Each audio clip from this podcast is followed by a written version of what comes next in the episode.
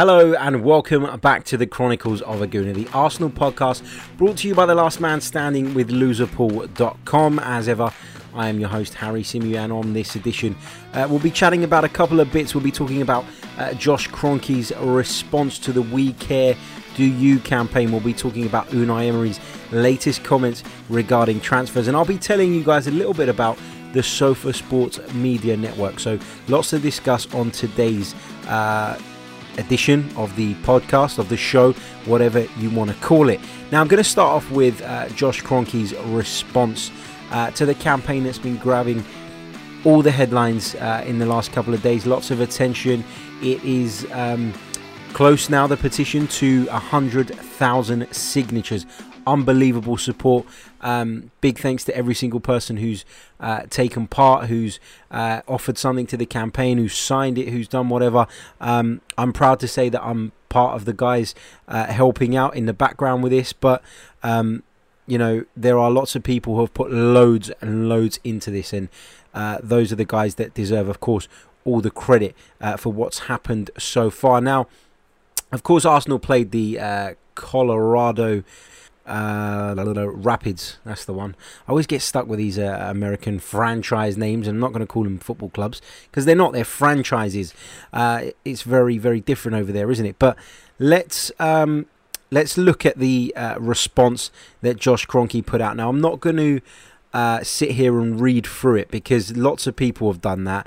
You've all read it countless times. There's no point in me just going through um, it word for word, but I'm just going to give you my thoughts on it. Now, I think that this was a very well structured, um, very well uh, presented piece of PR. And, and that's all I think it is. I think that Josh Kroenke um, and anyone, or pretty much anyone, in that sort of uh, level of business uh, has a way of speaking, has a way with words, has a way of presenting things, has a way of coming across well. And this is nothing more than that, in my opinion. Now, what I will say is that Josh Kroenke said all the right things, but it's about reading between the lines with something like this. Do you believe the things he is saying? And and that is something that you can't make a judgment on immediately. This is something that you need to wait and see what happens. He's put the marker down now. He said what he said. Um, he, he began, of course, by clarifying that his family owns Arsenal together.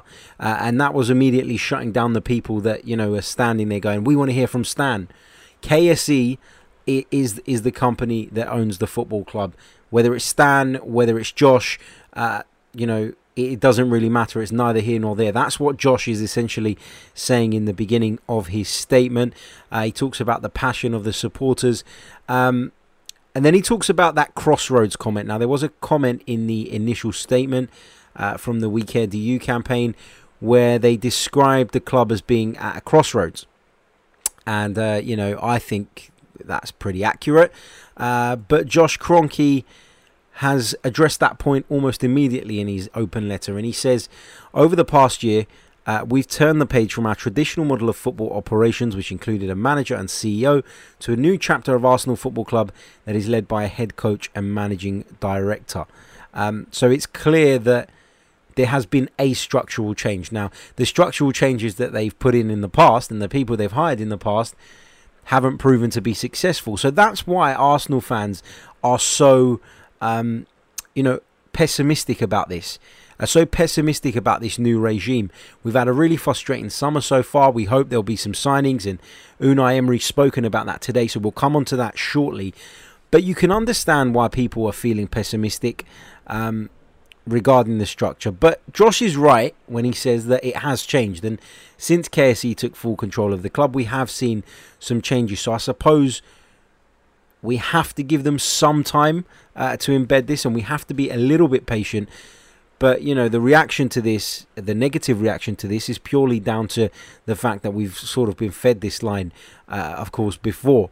Now, he reiterates their desire to win, and that's why they're in sport, etc., etc. But what he doesn't do is he doesn't address most of the points that were raised in that statement. Now, I've got to be fair because there was a, an article that was published by uh, the Gooners podcast, great friends of ours out in the States, uh, where they, uh, you know, they got to sit in a room with Josh Kroenke, a couple of journalists, um, and, and, sort of Raul and Vinai and talk about this and talk about the the protest, etc. And you know the response that they got and what they published was great, great work from them. But yeah, it doesn't address the points because let's be fair, it was a 15 minute interview during halftime. It would have been impossible for Josh to address all of those points. So I'm not really going to hold that uh, against them at this point. I- would hope that there'll be further dialogue down the line where we will get answers um, concerning the rest of the points raised. But to expect that to be, um, you know, spoken about in the uh, initial interview would be a little bit ambitious in my opinion. So uh, fully expected it to be brief and, and to the point. But the open letter could have been longer. Uh, I'm not saying that it should have been five, six pages long addressing every single point, but you hope that this is the start of the dialogue and it's positive. You know, this petition has made a difference. It has brought the likes of Josh Kroenke to the table. It's opened the dialogue between the club and its supporters. So uh, you can only commend the work that's already been done. So uh, yeah, that's kind of my take on this. It's a good piece of PR. Um, he's addressed a couple of points. He's made some smart points. Um, but as always, actions speak louder than words, don't they? And at this moment in time, we have no evidence to suggest that uh, KSE are going to do the best for the club because they haven't done the best for our club in the past. They've been passive. That's how they've been described in the uh, campaign statement, etc. And I have to agree with that. So let's see how this develops. I suspect that this won't be the last communication between uh, the Arsenal fan groups and KSE. Well, I hope it's not the last communication, um, and I hope that you know we will start to see some of this talk put into action in the coming weeks, particularly before the season starts. Fingers crossed, we can get some deals over the line and lift the mood and the spirit amongst the fan base. But even if that was to happen, a lot of the concerns that have been raised in this campaign are long standing concerns. This is not knee jerk reaction. This is something that's been brewing for years and years and years. So, you know, whilst that might ease immediate concerns, it won't, you know, ease the the, the general feeling of, of bad blood towards KSE. So let's see how that goes. But stay tuned for more on that. And we'll be bringing you updates on that, of course, as that story develops. In Josh's uh, interview, which he gave to Arsenal media, he spoke about the fact that we should be excited for uh, you know what's to come in this transfer window. Excited. Is he having a laugh? They've been driving us bloody crazy all through the summer. We're going to sign this player. We're going to sign that player. No, we're not going to sign him. Yes, we are going to sign him. No, we can't afford him. Let's move on to someone cheaper. It's been really stressful, and I guess most people would look at me now and say, "Well, you shouldn't believe everything you read in the tabloids, and I completely agree with that. But it's very hard, isn't it, during a summer when there's not much action and your team's not in action whatsoever, to not get drawn into these rumours, to not get drawn into the transfer talk. Um, but Unai Emery was speaking ahead of the Bayern Munich game uh, out in the States, and he was asked by Football.London whether he shared Kroenke's excitement over the market, and he said Yes, we are speaking about big players because we are starting to think about our team and squad now. We have very good players, very young players who can progress. Other players can come here to help us. We need players with big performances. Our target is to get three or four players who really improve our squad now. Three or four players now. That's what Unai Emery said. He said, We are being very, very demanding. And first, speaking about the possibility to sign very expensive players. The first player in our list is our first target. If we cannot achieve that, the second.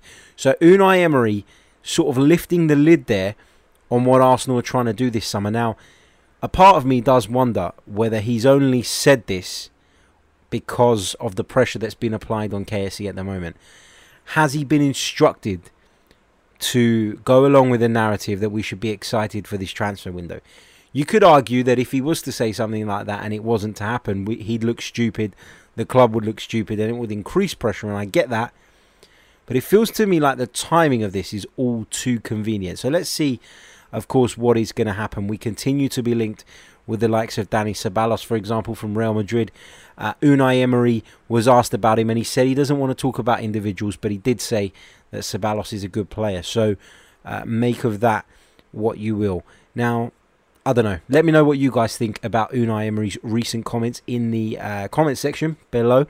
Of course, hit the like button, subscribe button too whilst you're there, and that little bell icon as well. And that way, you will never miss an upload. If you are, of course, a YouTube subscriber. If you're not, and you're listening via the audio, leave us a review and subscribe via whichever platform it is that you listen to us from. Uh, we are truly grateful for all of your support. Now, just finally, I'd like to bring to your attention uh, some news, uh, some personal news, uh, which I tweeted out about last night, and I'm sure uh, some of you would have seen it on my Twitter feed. Now, as you probably would have realized in the description of the Chronicles of a Gooner for quite some time now, uh, we've been putting in there it's a Sofa Sports Media production. Sofa Sports Media was initially the Sofa Sports podcast, which was a podcast that me and some friends uh, set up a couple of years back, um, talking about all things football, general football, mainly the Premier League. Um, and as time went on, it developed really well, and we ended up uh, getting a whole host of ex footballers on there. Um, we spoke to ex Premier League referees regularly.